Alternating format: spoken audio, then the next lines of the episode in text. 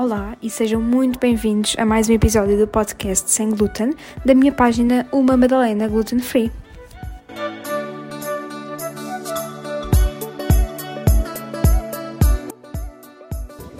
Uh, olá, boa tarde. Estamos aqui uh, para mais um episódio do podcast.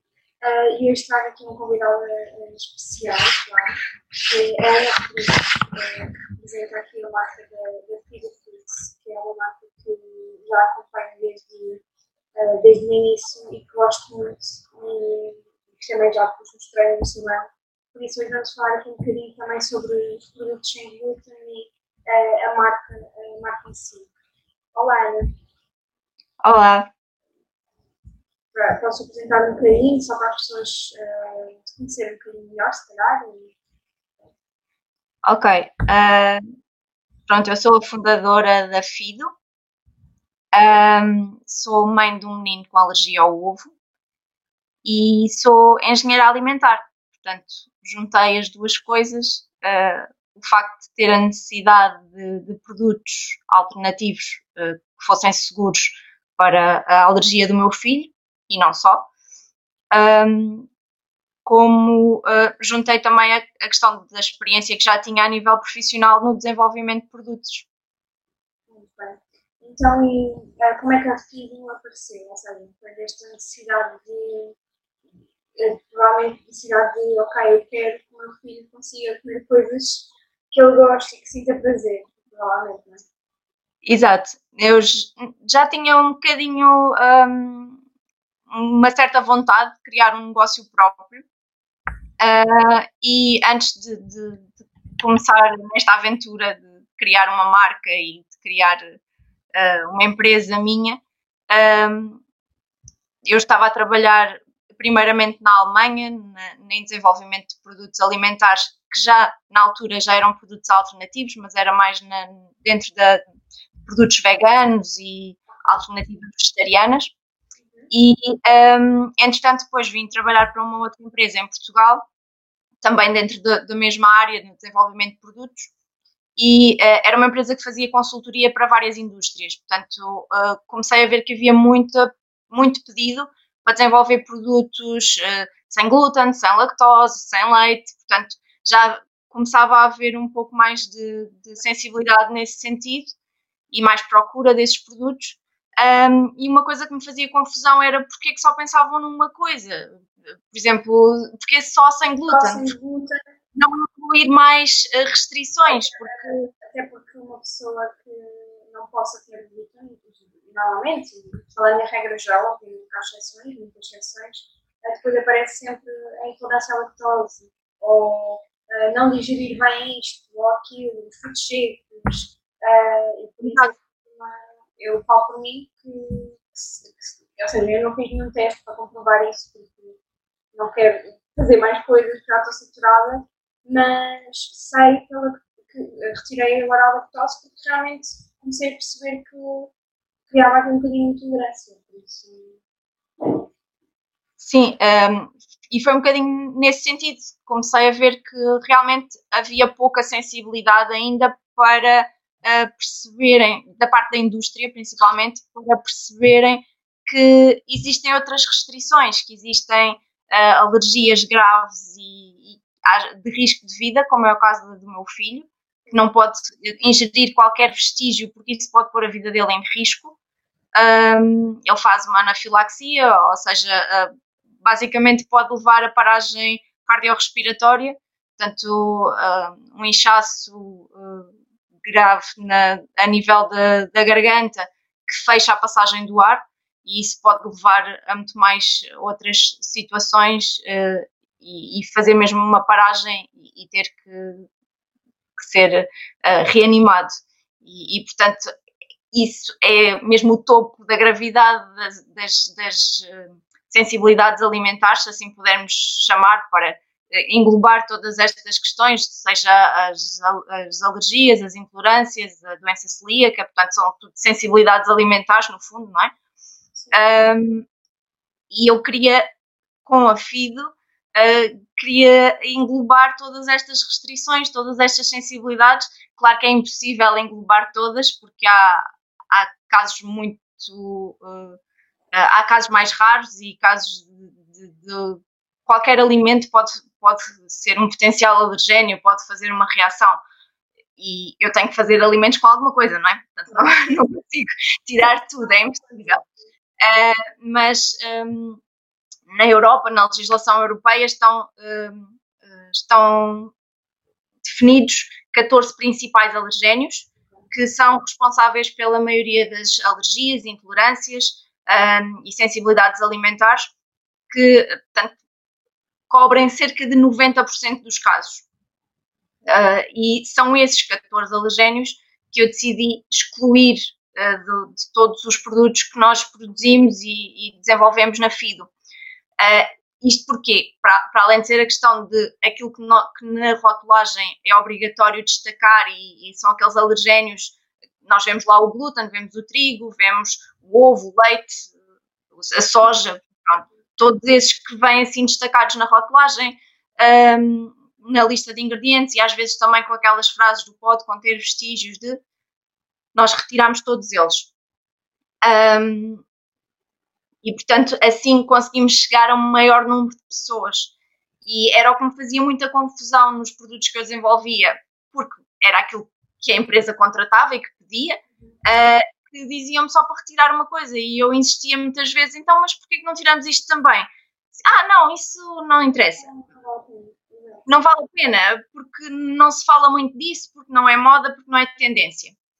E, e eu sei que desenvolve uma marca para um nicho de mercado, mas no fundo acho que é uma necessidade que eu via e, quando, e conhecia já alguns casos de alergias múltiplas e uh, nesses casos há uma dificuldade ainda acrescida de encontrar produtos. Portanto, não é só excluir o glúten, ou só excluir a lactose, ou só excluir o ovo. Um, e foi um bocadinho nesse sentido que surgiu a FID. Ok, só, só assim por curiosidade, como é que, uh, como é que o teu filho descobriu que era alérgico o meu filho, ele começou a ter as primeiras reações uh, quando ainda estava a ser amamentado, portanto, com 5 meses, teve as primeiras reações. Começou a ficar com uma, uns eczemas nas pernas, portanto, a, a pele começou a ficar uh, vermelha, inchada, a escamar e com muita comichão. Na altura, ele ainda não comia nada, nem sequer bebia leite de fórmula, era só o meu leite mesmo. Uh, o médico, o pediatra na altura desvalorizou, disse, ah, os bebés têm essas coisas, é normal terem problemas de pele, são mais sensíveis, isso pode ter sido um creme, qualquer coisa que pôs, não ligou muito. Uh, entretanto, nessa altura nós ainda estávamos a viver em Portugal, ele nasceu cá, e depois, por volta dos sete meses, fomos viver para a Alemanha. O meu marido arranjou lá trabalho e fomos para lá. Uh, nos primeiros meses ele ainda estava em casa comigo, portanto as coisas eram mais controladas. Fomos à consulta de pediatria lá e na primeira consulta de pediatria eu falei da questão que ele estava sempre com aquela pele assim um bocadinho esquisita e com reações e a médica achou aquilo estranho. E por acaso ela era também especialista em eh, imunoalergologia. Ou seja, tivemos muita sorte da pediatra que apanhámos, que ela também já estava mais atenta para essas situações. E decidiu fazer teste a três alergénios, que são aqueles principais nas crianças que normalmente uh, surgem as alergias na primeira infância, uh, que é o trigo, o ovo e o leite. Portanto, desses três ele deu positivo ao ovo e deu um positivo assim bastante uh, acentuado. Fez aqueles testes, uh, uh, os testes cutâneos, que é uma picadinha na pele com o alergénio, e deu, deu assim um, um, positivo acentuado. Mas na altura a médica também achou que ele ainda era muito pequenino, as reações dele eram só na pele e portanto não era uma situação muito grave mas que tínhamos que retirar tudo o que fosse ovo da minha alimentação, porque eu ainda estava a amamentar, uh, e, e, ele também não se podia introduzir ainda uh, o ovo na alimentação, como se faz normalmente no, depois nos bebés. Portanto, nunca foi introduzido o ovo na alimentação dele. Eu retirei uh, da minha dieta enquanto o amamentei até pouco mais de um ano. Pelo caminho houve algumas, algumas situações em que eu comecei a perceber que ele era, uh, que era alérgico mesmo até aos vestígios uh, quando eu ingeria alguma coisa, ainda quando amamentava, que tivesse vestígios de ovo, ele ainda assim reagia. Portanto, não era só eu não comer ovo ou não comer bolo, eu uma vez comi um pão de padaria que não me apercebi. Pronto, faziam bolos e pão no mesmo forno e, portanto, o pão vinha contaminado com ovo e ele essa noite não dormiu de tanto se coçar, eh, as pernas estavam inflamadíssimas, eh, muito vermelhas, um eczema assim muito, muito grave. Um, e aí percebi que a sensibilidade dele era alta. Mas ainda assim a médica continuava a dizer que era uma situação ligeira, que era só na pele. Com um ano ele foi para a creche e lá foi quando nós percebemos que a situação ainda era mais grave. Ele levava uma declaração do médico a dizer que tinha que ter uma alimentação uh, sem ovo e, portanto, preparava uma alimentação à parte para ele. Uh, e tudo corria bem, até ao dia que houve uma criança que fez anos e a mãe trouxe uns, uns queques pequeninos para os miúdos celebrarem a hora do lanche. Ninguém se lembrou que o Arthur não podia comer ovo e que os queques tinham ovo. E, portanto, deram-lhe metade de um queque. Na primeira dentada ele vomitou de jato, logo. Uh, começou uh, com dificuldade em respirar, a ficar muito vermelho, muito aflito. Uh, tinha um ano e dois ou três meses, portanto era, era, era pequenino. Um ano e meio, não, um ano e meio, sim. Era pequenino ainda, portanto não sabia explicar muito bem, mas estava muito aflito. Elas lembraram-se logo o que é que se passava, que se tinham enganado.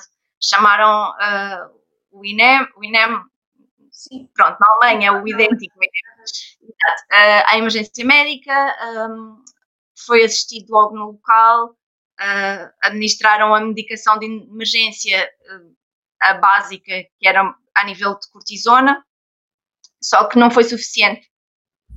Quando estavam a transportar para o hospital, o caminho entre a creche e o hospital era cerca de 10 minutos de carro, portanto era relativamente próximo, uh, mas eles tiveram que parar a meio para lhe administrar uh, adrenalina com oxigênio, uma máscara de adrenalina e oxigênio, porque a respiração dele estava cada vez mais uh, difícil e com muito ruído, e portanto a garganta estava a fechar.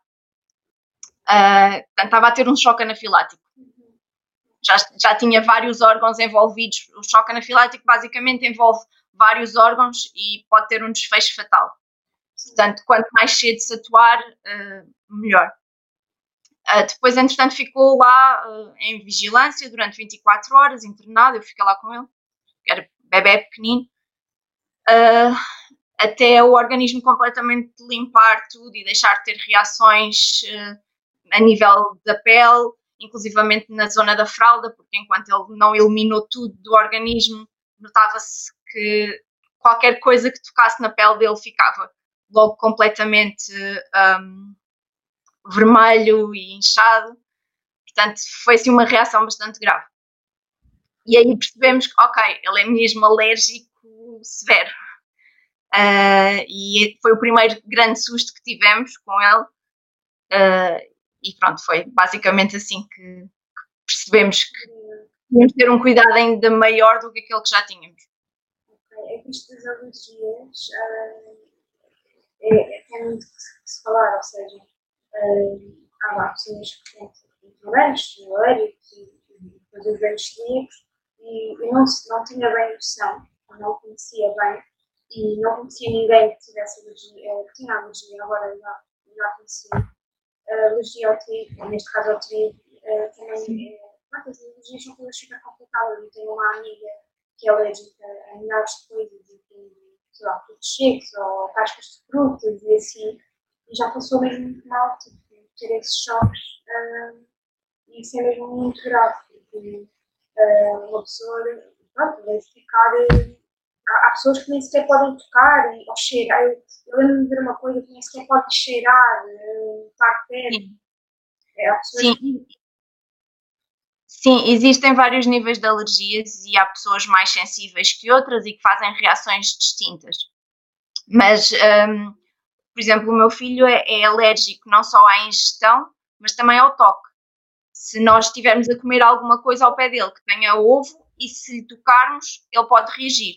Claro que as reações ao toque sem ingestão não são tão graves, mais dificilmente podem pôr a vida em risco, dependendo da zona onde toca. Porque se tocar, por exemplo, no olho ou na boca, são zonas úmidas, zonas de mucosa, já passa mais para. Há maior probabilidade de haver um, um contacto com, um, com o sangue, portanto, ou, com a, um contacto semelhante à ingestão, no fundo, Sim. e que pode provocar uma reação mais grave. Já lhe aconteceu, por exemplo, no supermercado, estava no carrinho, ainda era pequenino também, no carrinho de supermercado, alguma coisa que deve ter caído no carrinho, o carrinho devia estar sujo. Ele estava lá sentado e tocou, e tocou no olho.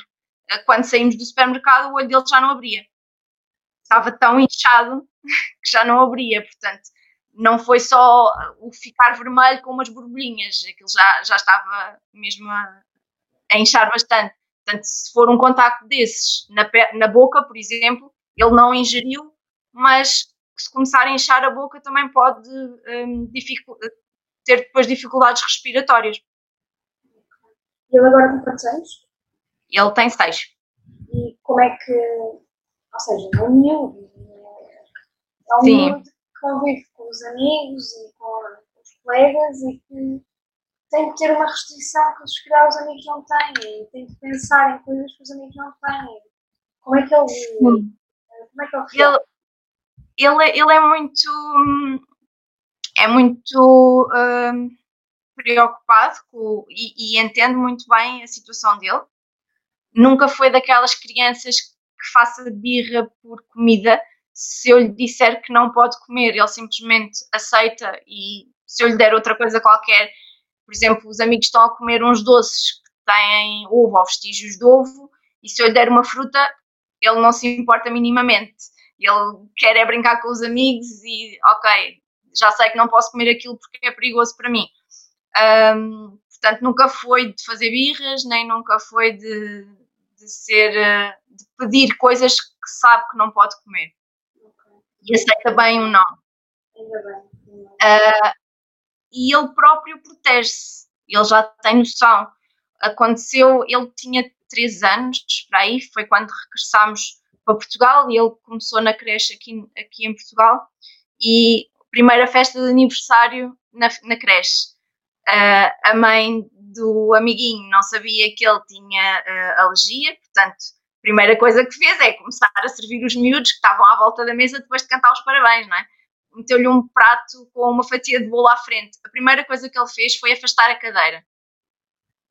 Portanto, ele sabia que aquele bolo não era para ele. Uh, e ele tinha 3 anos.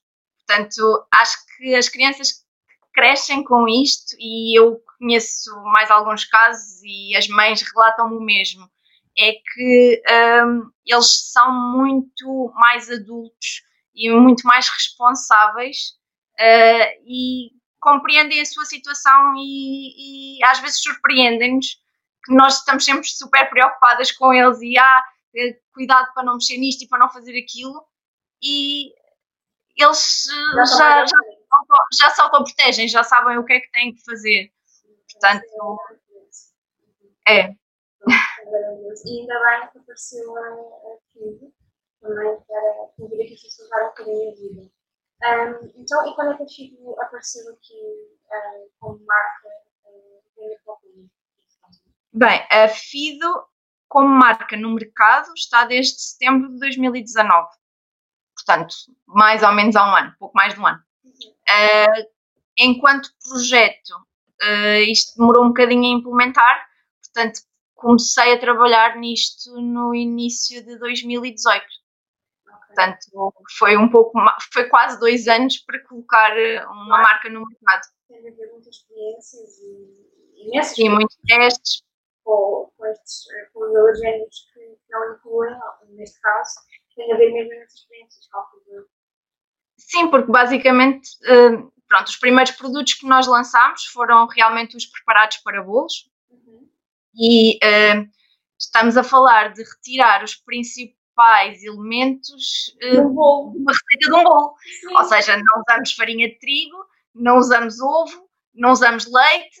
Uh, e, e, normalmente perguntavam-me, então fazes o bolo com o quê? Mas pronto, existem outras farinhas, existem outros ingredientes e um, a coisa bem testada acaba-se por chegar a um, a um produto maravilhoso. Obrigada. Sim, mas um, foram precisos muitos testes e muitos que não funcionaram. Uh, e, e tudo começou na minha cozinha e com o meu pequeno provador se o meu filho dizia que não estava bom assim, nem vale a pena continuar a testar esta receita, porque se ele não gosta, ninguém vai gostar. Muito. E uh, eu, uh, por falar em ingredientes, eu, eu sou consumidora deste, uh, destes produtos, como, a, como, a, como tu sabes, por isso posso falar e sei, e pelo menos sinto, faço uma comparação. Eu já falei aqui muitas vezes e também é um, é um tema do meu podcast, uh, dos episódios, que uh, para os produtos não terem glúten, fazem questão, as pessoas, uh, os fabricantes fazem questão de mil e uma coisas que não nos fazem bem, que são só porcarias. E quando há produtos, produtos do filho, uh, e aliás, a primeira coisa que a minha mãe reparou quando chegou a primeira encomenda do filho foi: ah, estes produtos têm ótimo aspecto um, e têm ingredientes super, super bons porque já tínhamos usado outros em canhão, usava para os uh, olhava para os ingredientes, logo no início e pensava, isto é, tem aqui coisas que não fazem uh, lembrar ao menos isto tem coisas horríveis. E o que, eu, o que eu sinto é que, pelo menos pelo que eu acho, é que há uma, um interesse por utilizarem produtos naturais, certo? Ou seja, pelo menos tentarem ao máximo. Sim, isso, isso, é, isso é um, um dos nossos focos é tentar que o produto seja o mais natural possível e o mais próximo possível daquilo que nós podemos fazer em casa. Um, o intuito de ter uh, o preparado é facilitar, porque cada vez mais nós não temos tempo, uh, quem acaba por ter um diagnóstico assim de um dia para o outro e cai neste mundo tem que perder tempo com receitas e testar e as coisas nunca nem sempre correm bem. Muitas claro. vezes nós vemos receitas maravilhosas na internet e depois testamos e aquilo não sai nada de jeito, ou não sai nada daquilo que nós estávamos à espera que saísse.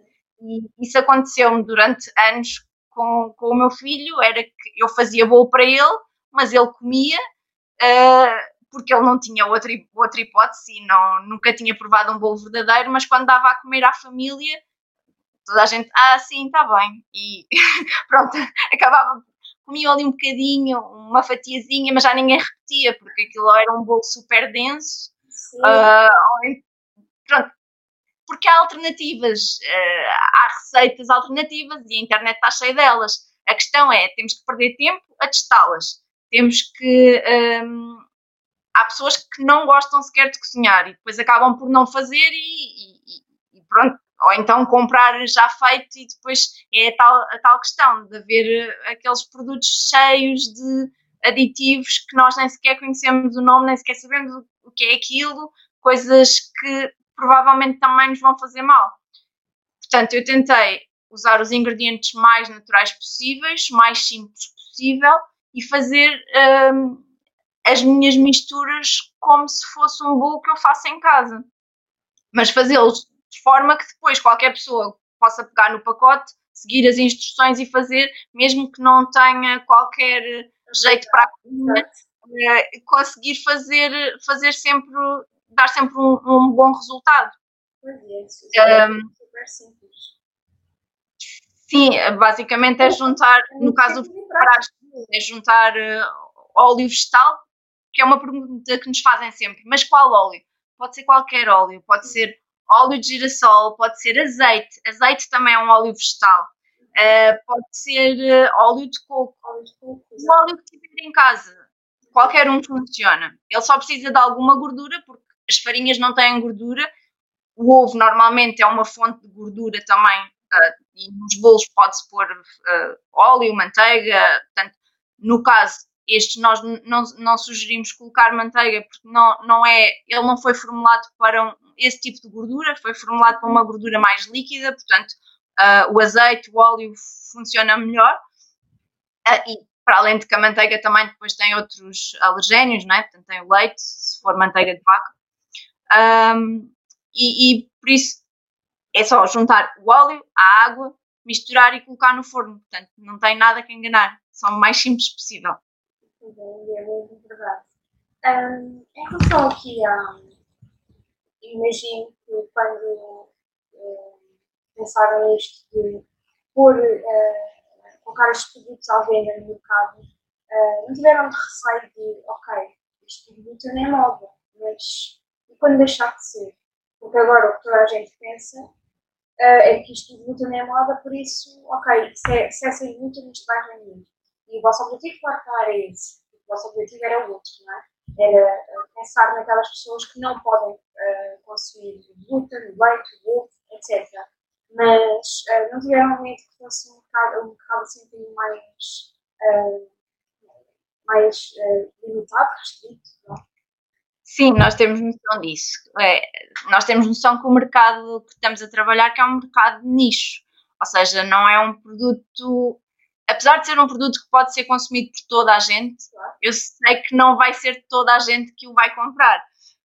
Um, mas de qualquer forma, eu acho que, apesar de haver a questão da moda dos produtos sem glúten, por trás dessa moda há muita gente que realmente necessita desses produtos. Uh, no caso das alergias, há alergias que podem passar com, com a idade, ou seja, o meu filho agora é alérgico ao ovo, mas ele se calhar daqui a 10 anos pode já não ser. E portanto poderá conseguir consumir um produto uh, convencional e não precisar destes mas uh, infelizmente o que os estudos mostram é que cada vez mais, e nestas duas últimas décadas, tem aumentado a prevalência de alergias e um, os casos de alergias graves. Ou seja, as alergias têm vindo a ser cada vez mais graves e com maior número de anafilaxias. Portanto, acho que, apesar de ser um mercado de nicho, é um mercado que um, é necessário haver alguém a apostar nele porque há necessidade dos consumidores para isso. Podem ser poucos, mas uh, como eu sou também um desses consumidores, como para mim é próxima, também.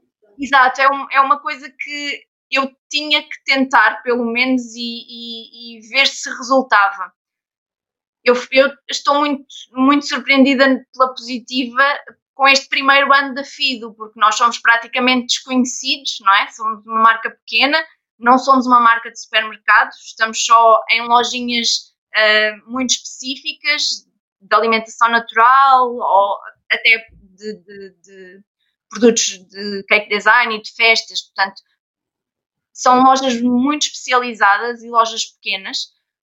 Um, e não, nunca pensámos que fôssemos ter assim tanta, tanto feedback positivo Sim, é num primeiro ano. Um ano uh, Ainda foi num primeiro ano difícil, porque estamos a passar. Exato. Basicamente, o nosso primeiro ano foi só Covid, Covid, Covid.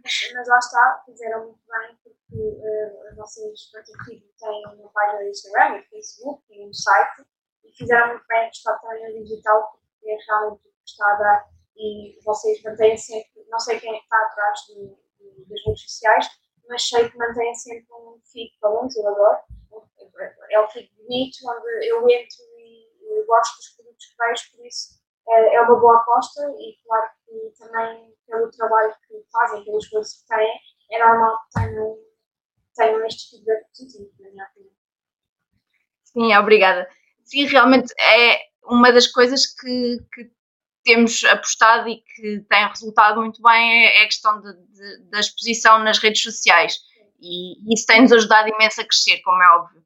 Um, mas é, é, é, realmente importante. Hoje em dia, uma marca que não esteja nas redes sociais é completamente desconhecida uh, e, e, portanto, para marcas pequenas, em início, é a forma mais barata e mais fácil de chegar a mais gente, mais depressa. Uh, pronto, acho que também podemos dar aqui uma pequena ajuda a quem não conhece o FIG uh, e tiver interesse em, saber mais sobre os produtos, em conhecer os produtos e como encomendar. Se calhar podes uh, explicar um bocadinho. Sim, um, então podem nos podem visitar diretamente o nosso site em www.fidofoods.com e ir Lá conseguem consultar todos os produtos, podem adquirir diretamente na loja online e nós enviamos para todo o país, uh, incluindo ilhas e inclusivamente também para uh, toda a Europa. Uh, portanto, lá podem fazer encomenda ou então também tem um, um, um, espaço no site que é o onde estamos, onde podem consultar a lista de lojas e comprar numa loja mais próxima, ir diretamente à loja adquirir. Uh, Ana, quero agradecer muito por teres uh, aceito o convite e por teres estado aqui à conversa connosco. Uh, Obrigada eu pelo convite. e que vão visitar a página do Twitter, no Instagram também, no Facebook. Uh, e até ao próximo episódio. Obrigada. Obrigada eu pelo convite. e que vão visitar a página do Twitter, no Instagram também, no Facebook. Uh, e até ao próximo episódio.